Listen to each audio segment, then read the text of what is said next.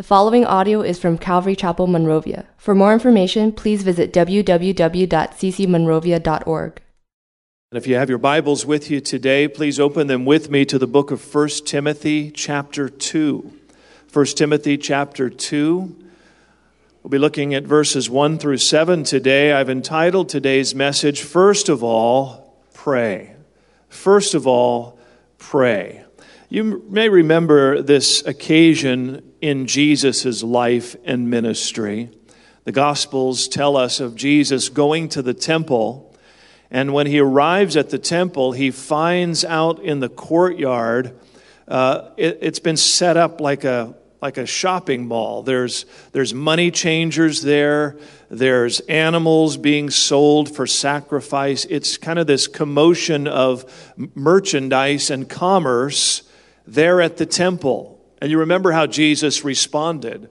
Uh, kind of a rare look at Jesus, you know, kind of rising up with a real zeal. And he turns the tables over. This is a violent kind of, you know, running these guys out, driving them out of the courtyard. And what did he tell them? He said, My father's house is to be a house of prayer. You've turned it into a den of thieves. It's supposed to be a place of prayer. So, as we look today at the book of 1 Timothy, what are we looking at? We're, we're looking at a letter that the Apostle Paul wrote to a young pastor named Timothy, a pastor that Paul himself had left at a local church in the city of Ephesus to set things in order, to shepherd and lead that congregation. There were some false teachers that had begun to pop up and rise up in the ministry. They were kind of getting distracted in, in doctrinal things. And so Paul wants to kind of really make sure that things get straightened out, and he leaves Timothy there to deal with it. Part of his letter, uh, you know, he tells uh, Timothy how to conduct himself in the house of God, which is the church of the living God, the pillar and ground of the truth.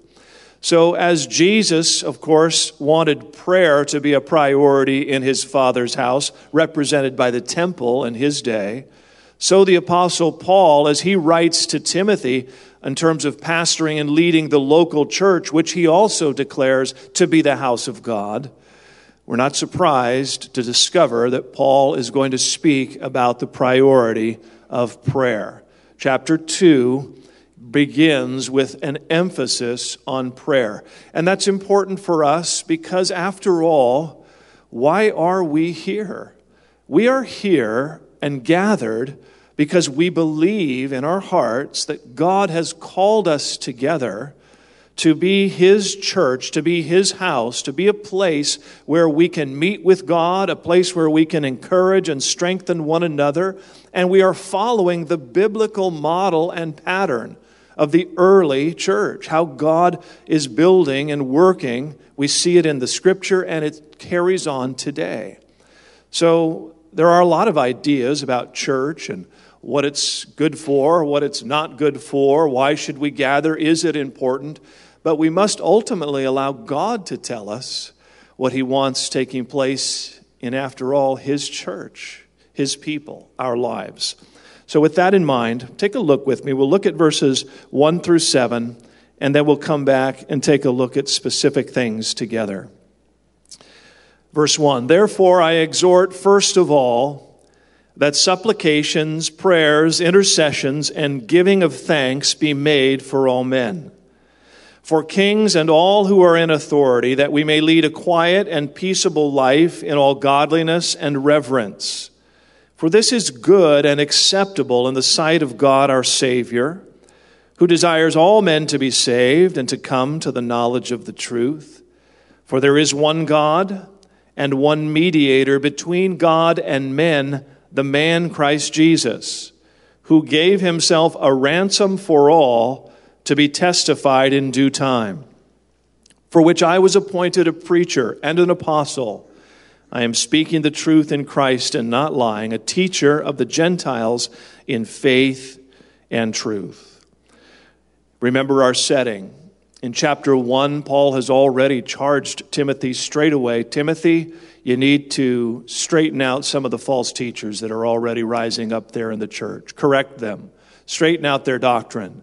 Make sure their doctrine stays close to the, to the gospel message that we've been called to preach and teach and he talks about the gospel and just how God, God's grace and the gospel affected his own life. He gives something of his own story. And then he says, Timothy, I'm charging you. You must stand up and lead. You must pastor this church. You must fight and wage the good warfare. Don't shy away from this. Be the leader God has called you to be in that congregation.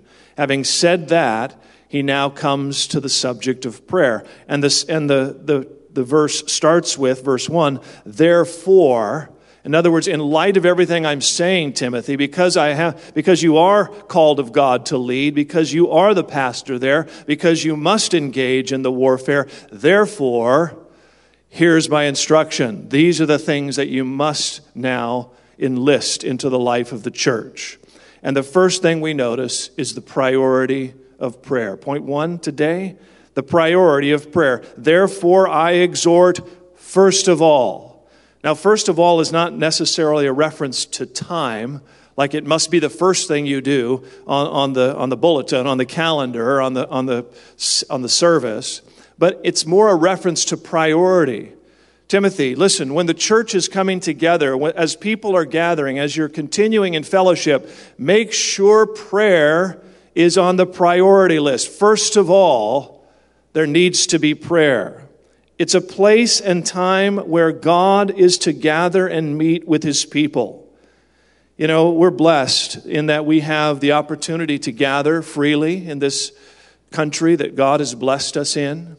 But boy, we need to be still really calling out in prayer, taking nothing for granted. I imagine in the early church that was heavily persecuted, just the opportunity to get together was something of a miracle and they were thankful and they would pray. And so we also we pray. Our ministry leaders and servants pray as they gather for our services. You may see ushers praying, you may see the crew praying. If you come early, you'll see people praying. We come together ourselves. We begin our services in times of prayer and worship. By the way, worship is an expression of prayer. Worship is prayer. It's just a specific kind of prayer. We pray, as we just did, to even receive and thank God for the, the resources of our offering. We pray and ask God to speak to us from His Word. We pray for God's blessing in our response to the Word. We have a prayer tent just outside the, in the courtyard where you can come and receive prayer. You, we, we take prayer requests on a weekly basis. We pray for one another. On occasion, you may see people praying, even here on the campus after service. People are in prayer. And we have formal prayer meetings regularly as a church. Prayer. First of all, prayer. It ought not be strange that prayer is a prominent part of our gathering together. It's not the only thing we do, nor was prayer the only thing that Jesus wanted to see done at the temple. There were many other things taking place, but certainly prayer should be central. Certainly prayer should be a priority. And I would simply say, not just at church, Certainly at church, there should be prayer. You should be able to come to church and, and receive prayer and engage in prayer. But it's really kind of a mindset as the church of Jesus Christ, as believers. Wherever we are, we're, we're thinking in terms of prayer. You know, you, you can pray on and off the campus. You can pray at home. You can pray on the way to work. You can pray with one another via text. I'm praying for you. Here's my prayer for you. Prayer is something that should be prominent in our gatherings, it is clearly a priority that Paul lays out for the life of the church, a culture of prayer. And he talks, secondly, number two, something I'd like you to see with me, he talks about various types of prayer. What is prayer? Well, it's diverse. There are varieties of prayer. He mentions just a few. He says there in verse 1 supplications, prayers, intercessions, and giving of thanks. He doesn't just say prayer, he says other words describing the variety of prayer. Supplications.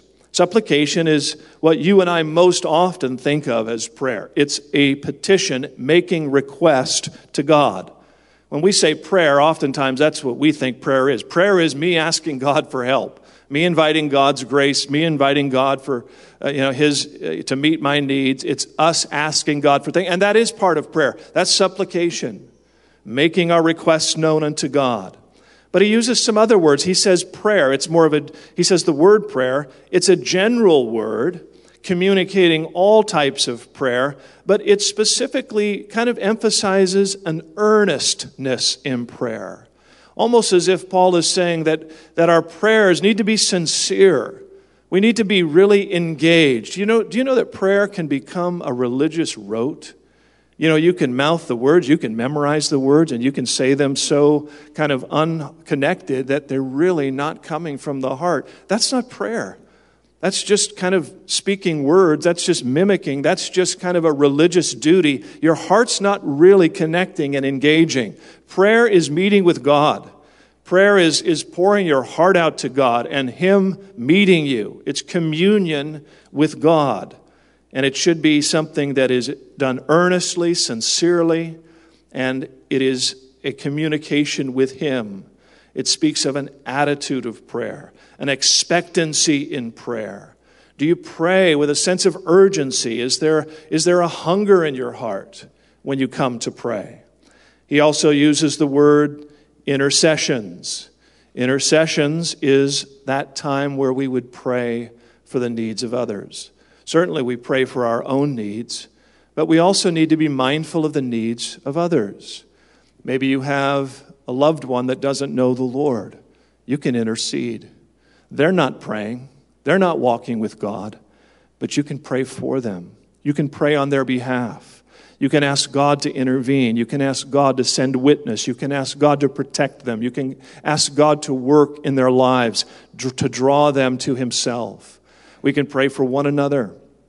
Our brothers and sisters in Christ, you know, we go through various crises and needs. You may be, not be in a crisis right now, but you know someone who is. You can pray. Pray as if it were your crisis. Oh, you'd be praying if it was your crisis. Pray for one another. This engages uh, our hearts with God's program when we pray and intercede. He also says the giving of thanks. It's a grateful heart. It, it's an expression of worship. As I mentioned earlier, worship is a type of prayer. Prayer is communing, fellowshipping, talking to God. It's nothing mystical or spooky, but it's powerful, it's spiritual. We begin our services with time of worship. Do you know that's our prayer time? That is part of the church's prayer as we come and give thanks to God and sing to Him. We put it to music. We put it to music because I believe God has given music as a gift as, an, as something very special in, that connects our heart deeply. It moves us. It's more than just saying words, it's expressed from the soul when it's expressed in song. And we see it encouraged throughout the scripture, New and Old Testament. The whole book of Psalms, how many times do you see sing unto the Lord? Make melody in your heart. Praise the Lord with music, with song, with instruments. Giving of thanks in Philippians, you know this verse probably by memory. Be anxious for nothing, but in everything by prayer and supplication with thanksgiving, let your requests be made known to God. How many times I am desperate in prayer and I forget to say thank you for anything? I'm just too desperate to get my need out. Oh, God, help me. Oh, yeah, yeah, thank you, thank you, but help me, Lord. and I forget to just pause and reflect on His goodness. Listen, when you begin to think about God's faithfulness in your life, when you begin to think about who He is and you begin to magnify that, I love that song we sang today. I love that bridge. You have no rival, you have no equal. Yours is the glory, the power. As God is magnified, do you understand how that lifts your prayer life? Do you realize you're now praying in faith to a God that has no rival? To a God with whom nothing is impossible. As we give thanks, as we magnify, as we worship, it actually can give faith to your prayer. Number three, in our text today, we notice the objects of prayer. Who should we be praying for? Prayer is a priority. And yet, we are supposed to pray specifically, verse 1, the last part, that prayer would be made, that all this type of prayer would be made for who? For all men. We ought not just to be praying for ourselves, not just our families, though we should be praying for those things. Paul says, no, listen, church, the body of Christ, you have a mission on the earth. You need to be praying for all men. Don't just pray for you and yours. As a church, we need to pray for all men. And he expounds that for kings and all who are in authority. Well, this just covers everybody. We need to be praying for friends, for family members, co workers, fellow Christians, unbelievers. What about enemies? What did Jesus say? Pray for your enemies. Pray for those that are not even treating you right. I don't want to pray for them. My prayer for them is God, just take deal with them. No, pray that God would save them. Pray that God would soften their heart. Pray that God would use your life as a witness. Praying for all men, for kings and all who are in authority. Interesting. Kings, clearly speaking of, in Paul's day, of those governing authorities. We have today presidents and governors and politicians. Boy, don't they need prayer. What kind of prayer are we giving for them? You know, I find myself, I'm just being honest, I find it so much easier just to critique them and just to criticize them and to just shake my head in disgust at them and wonder what on earth, how did they get there? Who, you know, who voted those people? And all the things that we can imagine. And I'm not praying. I'm evaluating, I'm frustrated. And boy, if you watch the news for any amount of time, you can just get all worked up at all the things that are going wrong in government. Is that true?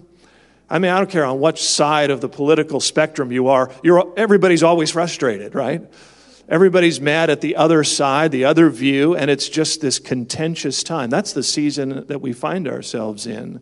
So, what should we find our, what should be happening in the church? Prayer. We need to be praying. These are the, the governing authorities that God has established in our land in our time. Romans 13, you don't need to turn. Paul says this Let every soul be subject to the governing authorities, for there is no authority except from God, and the authorities that exist are appointed by God. Therefore, whoever resists the authority resists the ordinance of God, and those who resist will bring judgment on themselves. Now, Paul wrote that during the time of the Roman Empire. You talk about a tyranny of government. And yet he said, listen, God has allowed these authorities to exist at this time. Without those authorities, without those government authorities, there would be chaos uh, man, you know, society would not function. They may even be secular. They may even, in Paul's day, they were pagan government authorities. And yet, he says you need to be subject to them. You see, you have to understand that God is a God of order who places and allows authority to exist in our lives. If you can't learn to submit to authority, Paul says you can't submit to God because he's the one that's allowing authority. Even that, that unfair boss who is in authority in your workplace. Even if you're a teenager, even that crazy parent of yours that doesn't know anything. God has allowed that person, that individual, to be in authority. If you're a married couple, listen, ladies, even your husband. Oh, that's a dagger.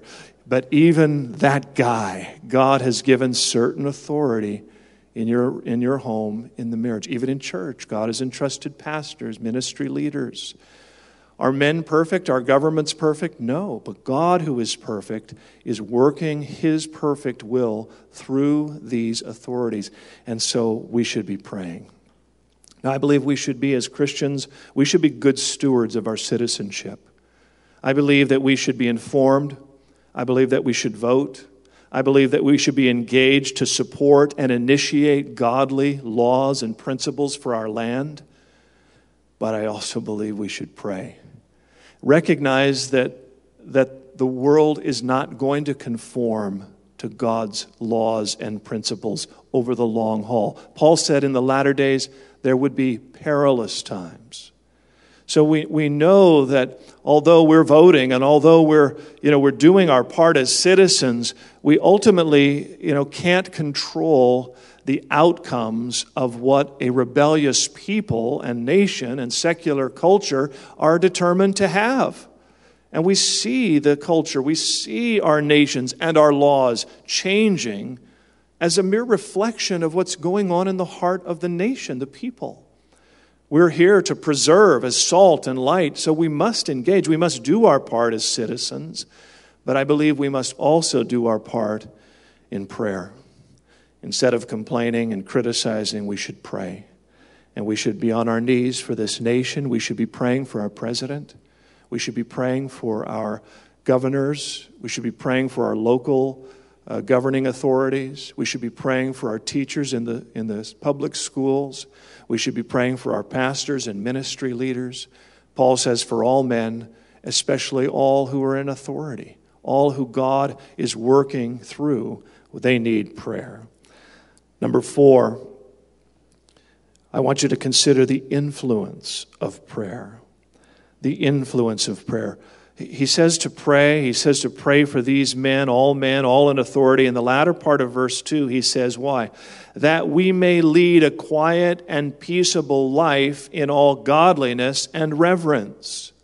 Paul seems to be suggesting that if the church will pray, even in the Roman Empire days, that God can bring, through prayer, through the praying and witness of the church, God can bring influence into the culture.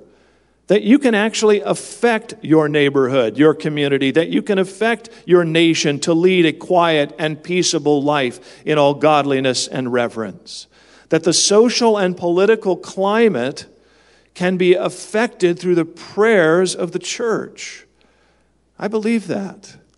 Now, as I said, there is this gradual turning away from God. It's inherent in every culture, in every generation, every, every nation has exper- experiences this in some degree, and we're certainly going through our cycle of that.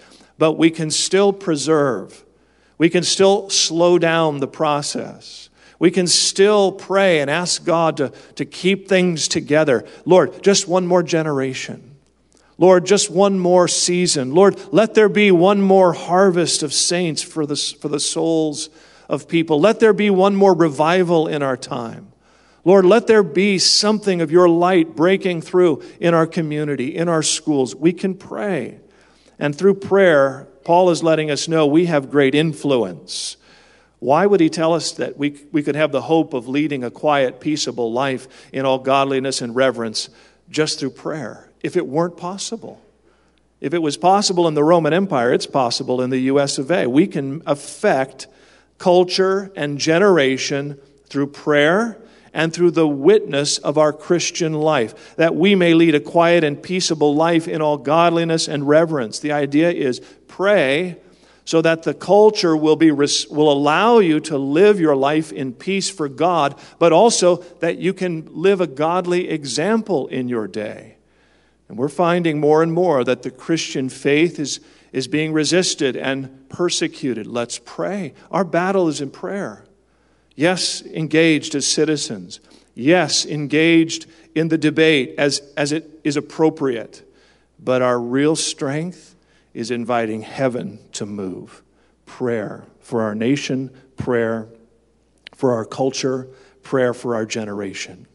Number five, we talk about that's number four, influence in prayer. Number five, reason for prayer. Number, verse three, take a look again. For this is good and acceptable in the sight of God, our Savior. That's a good reason. It pleases God. Why should we pray? Because God is blessed when we pray. It pleases God, it's acceptable to God. It's good. It's what the Lord has called us to do. We shared recently that verse out of the book of Revelation where there are bowls of incense that are offered up as a savor in God's presence. And John tells us that those are the prayers of the saints. Our prayers rise like an offering to the Lord. What can you give to God? What does He need? What have you got to offer that God just can't live without? Your heart in prayer. You can commune with Him, you can turn your faith to Him, you can honor Him and give Him the glory in worship. You can remind him that you're trusting him, that you're looking to him, that he is your God, that you are his people. And that is a blessing and a ministry. It's good, it's acceptable, it pleases the Lord. This is why we pray, because it's a relationship with Him. But not only that, verse 4 says, Who desires all men to be saved and to come to the knowledge of the truth. Paul seems to be letting us know that prayer advances the kingdom. Listen, pray for your leaders, pray for men, pray for the culture so that you can live a godly witness life because this is pleasing to God and God wants to save.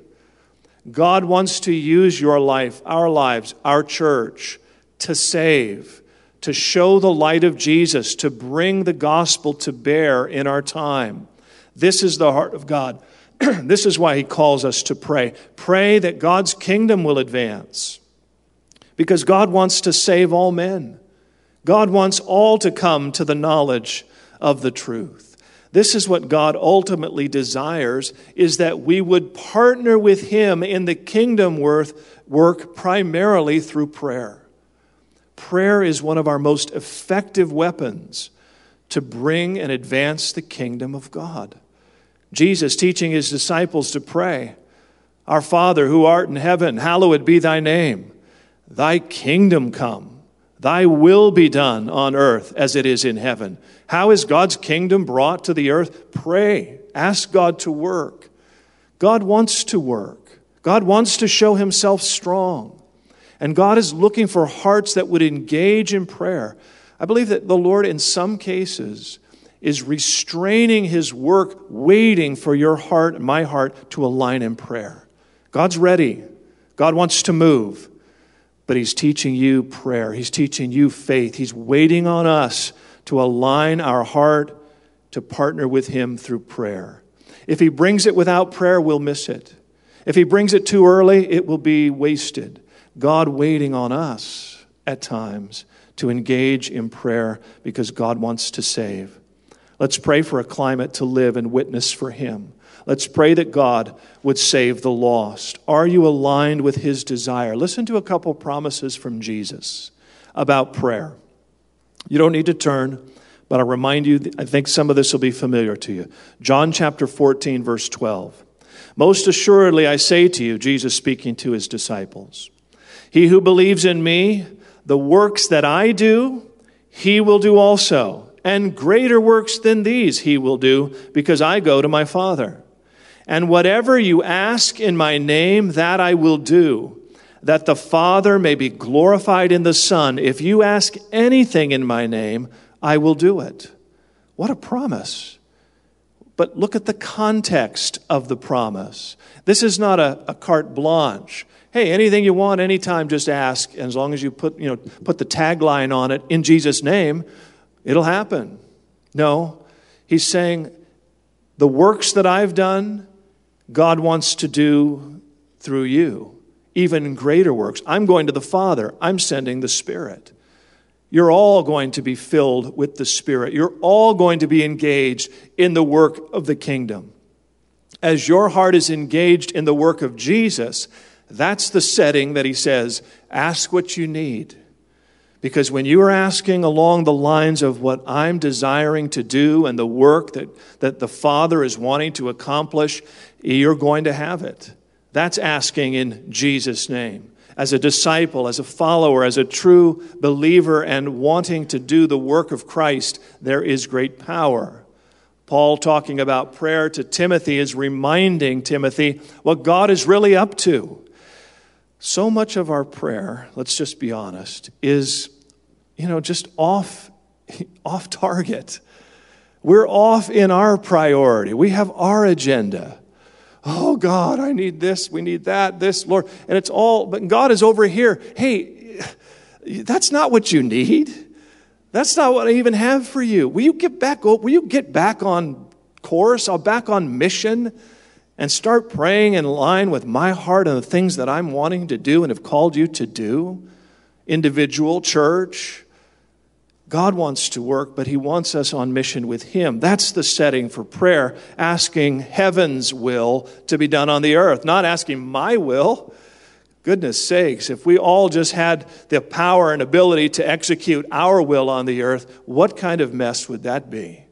We need God's will advance, and God wants our hearts aligned. Jesus also said in John 15, You did not choose me, but I chose you and appointed you that you should go and bear fruit, and that your fruit should remain, that whatever you ask the Father in my name, he will give you. As we align our purpose with his, as we go in his name, as we are bearing fruit for his glory, we find great purpose in prayer. Number six, and I have only seven in total, so we're almost done. Number six from our list today, I want you to recognize this access to prayer. Notice the position that you have. You have access to pray. You know, years ago, um, went with family. We did a little touring in London, and we went to some of the old castles. You know, some of the the, the, the, royalty, the royal castles in England. Very impressive, old structures, you know. And the way they set up the castles is, you, you know, after you walk through a two or three of them, you kind of get the, the gist of it. The king and queen had their place of residence. They had their immediate uh, kind of courtroom where people would come and visit. And then all the other rooms were all kind of a little farther away from the king and queen. And depending on your social status and your connection, uh, determined at just what rooms you could be in and what rooms you were not allowed in. And of course, the rooms that were closer to the king and queen were the higher social status. You know, I mean, you can just imagine what that would look like. Oh, yeah, we're, we're invited to the palace. Oh, really? What room? Oh, well, we, we stay in the room next door to the royal court. Oh, well, we're down on the, you know, the out, outcast room. We're just beginning to get to know the family, whatever the case. I don't know how it all worked. But it just impressed me how, you know, this idea of access. Access. And I couldn't help but think of what God has given us access to. We have, we are invited into the very courts of the King. And you can come boldly, you can come freely, you can come as often as you like. Can you imagine that kind of access? Can you imagine how often you would be there talking to the king if you knew you could come anytime? We have that kind of access with the Lord, and yet so often we neglect time. We have access and we don't take advantage of it. Look what Paul says in verse 5 For there is one God and one mediator between God and men, the man Christ Jesus, who gave himself a ransom for all to be testified in due time. Come and pray. Come because God desires to save and God has given access. There is this Jesus who has become the mediator between God and man. Can I pray? Will God listen? Do I have, you know, uh, any hope of, of really registering? Is he too busy? Should, you know, maybe I need somebody else really special to pray for me? You have access. You have a mediator. You have a high priest, one who gives access to God, representing you before God, representing God to you. His name is Jesus. He gave himself a ransom for all. He's the one that bought the access. You don't deserve to be there. I don't deserve to be there.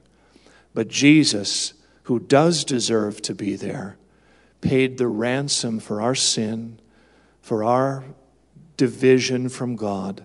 He bridged the gap and he invites us to come and to pray. Hebrews 4:14 seeing then that we have a great high priest, a mediator who has passed through the heavens, Jesus, the Son of God. Let us therefore come boldly to the throne of grace that we may obtain mercy and find grace to help in time of need. We have such privilege to pray. We have such opportunity in prayer. Finally, number seven from our text today, we see this idea of preaching and prayer verse 7, talking about Jesus, talking about his mediation, talking about his paying the ransom for sin, talking about God's desire to save. Verse 7, for which I was appointed a preacher and an apostle. I am speaking the truth in Christ and not lying, a teacher of the Gentiles in faith and truth. Prayer is connected with the, with the preaching and ministering of the gospel as we pray, our hearts align with Him. We become interested in the gospel. We become interested in the heart of God as we spend time with God. What does God desire? That all men be saved, that all men come to the knowledge of the truth. As you begin to pray, as you begin to commune with God, as you begin to worship, as you begin to fellowship with Him, your heart becomes affected with the gospel. And Paul says this, this becomes the occasion to preach. Having spent time in prayer, you become emboldened to share. Paul says this gospel, this message, I've been called to preach it, to speak it to the Gentiles in faith and truth. Paul would say this to the Ephesian church himself in the letter he wrote to them in Ephesians 6 and verse 19. He was asking for prayer. And specifically, he said this Pray for me that utterance may be given to me, that I may open my mouth boldly to make known the mystery of the gospel, for which I am an ambassador in change, chains, that in it I may speak boldly as I ought to speak. Paul is asking and inviting prayer for himself that God would give opportunity for him to preach Jesus, to share the word. Are you praying that in your prayer time? Are we engaged in the kingdom advancement through prayer? There's a harvest crusade coming up. We can pray. Pray for a lost one that you might invite. Pray for, for Greg Laurie, for all the logistics, all the resource, all that's going on. That's one example. Pray that the gospel would go out with power in our day because it's the gospel that saves. There's only one man, Jesus, that can mediate between us and God. He's, he's the God man. He was fully God, he became man. Jesus would say, I am the way, the truth, and the life. No man comes to the Father except through me. There is only one way to engage with God. There is only one way by which hearts and lives can be saved. There's only one mes- message that can redeem anyone in our day, in our generation. There's only one hope for the nation. There's only one hope for our young people. There's only one answer for your life, for your marriage, for your soul, for your eternity.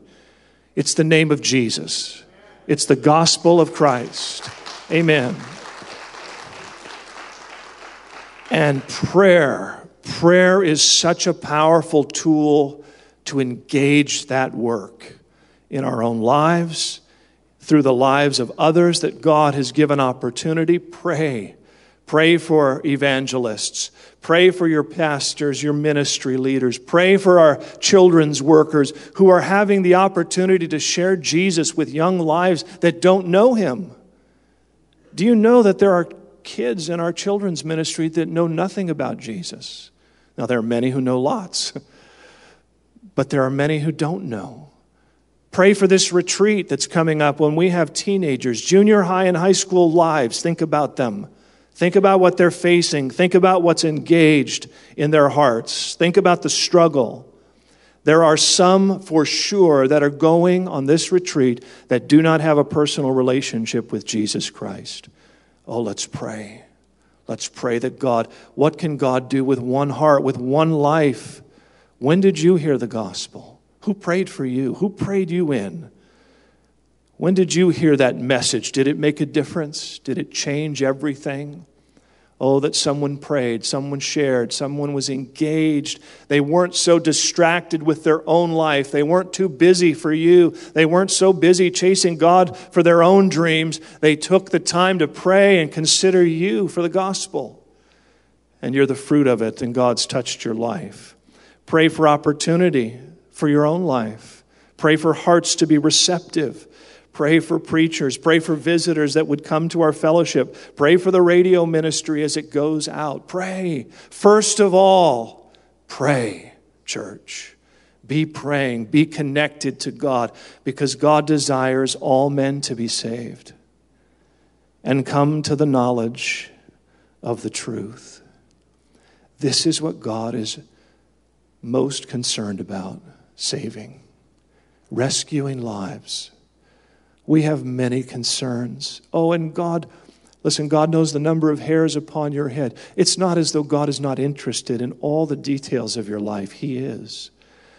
But most importantly, his interest in your life is salvation, is eternity with him, forgiveness, fellowship with him, access to his throne, communion with him, help, grace, all that you need through relationship with him. All of it discovered in prayer. Let's pray. Father, we thank you for this clear encouragement from the Apostle Paul to Pastor Timothy. The Apostle, of course, anointed by the Holy Spirit. So, really, God speaking through the Apostle to the pastor, saying, God saying, Hey, Pastor, first of all, get your people praying. First of all, make sure that your church is a praying church. And so, Lord, my heart is compelled today as a pastor in this time and in this generation for this people that you've entrusted to this church, your church. I am compelled to say, brothers and sisters, first of all, pray. Pray and invite God's presence. Invite God's word. Invite God's gospel. Invite Jesus into our midst, into our lives, into our homes, into our families, into our generation, that we might see men saved, that we might see the kingdom of God advanced. That's why we're here.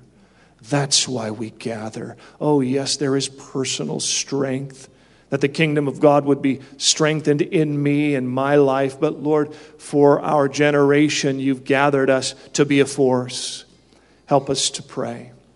Help us to be faithful in prayer. As our heads are bowed today, I do want to give an opportunity if you need to respond to the Lord. And it may be simply that you are here today and you know that God loves you and wants to save you. We saw it in the text. He's provided but one way for you, one way for me. There are not many ways, there are not many ideas. There's only one that God will receive. It's his son Jesus, who he sent to the cross as a ransom, as payment, as substitute for your sin, for mine. He paid the price, the ransom's been paid, and now you're invited. Invited to the courts of the king this mediator has paid the price, and he invites you to put your trust in him, to receive his love, to receive his grace, and to come to faith through Christ. I'd love to pray for you. If you've never taken that step, you've never truly put your faith in this one mediator that God has provided, but you're ready today. I want to pray for you. It's simply inviting Jesus into your life, putting your faith and trust in Him as your mediator, your Savior. God will forgive you, and God will bring the truth into your life. Maybe you're here today, you need to recommit your life. You know, maybe if you were honest, you'd say, Pastor, I'm, I'm, not, I'm not focused on the kingdom. I'm not, I'm not, my mind's not thinking about what God's thinking about. I'm off on my own agenda. Oh, I know the Lord. I've come to the Lord, but I, I'm not walking with Him in relationship to where I'm, I'm looking to do the works that He's called me to do.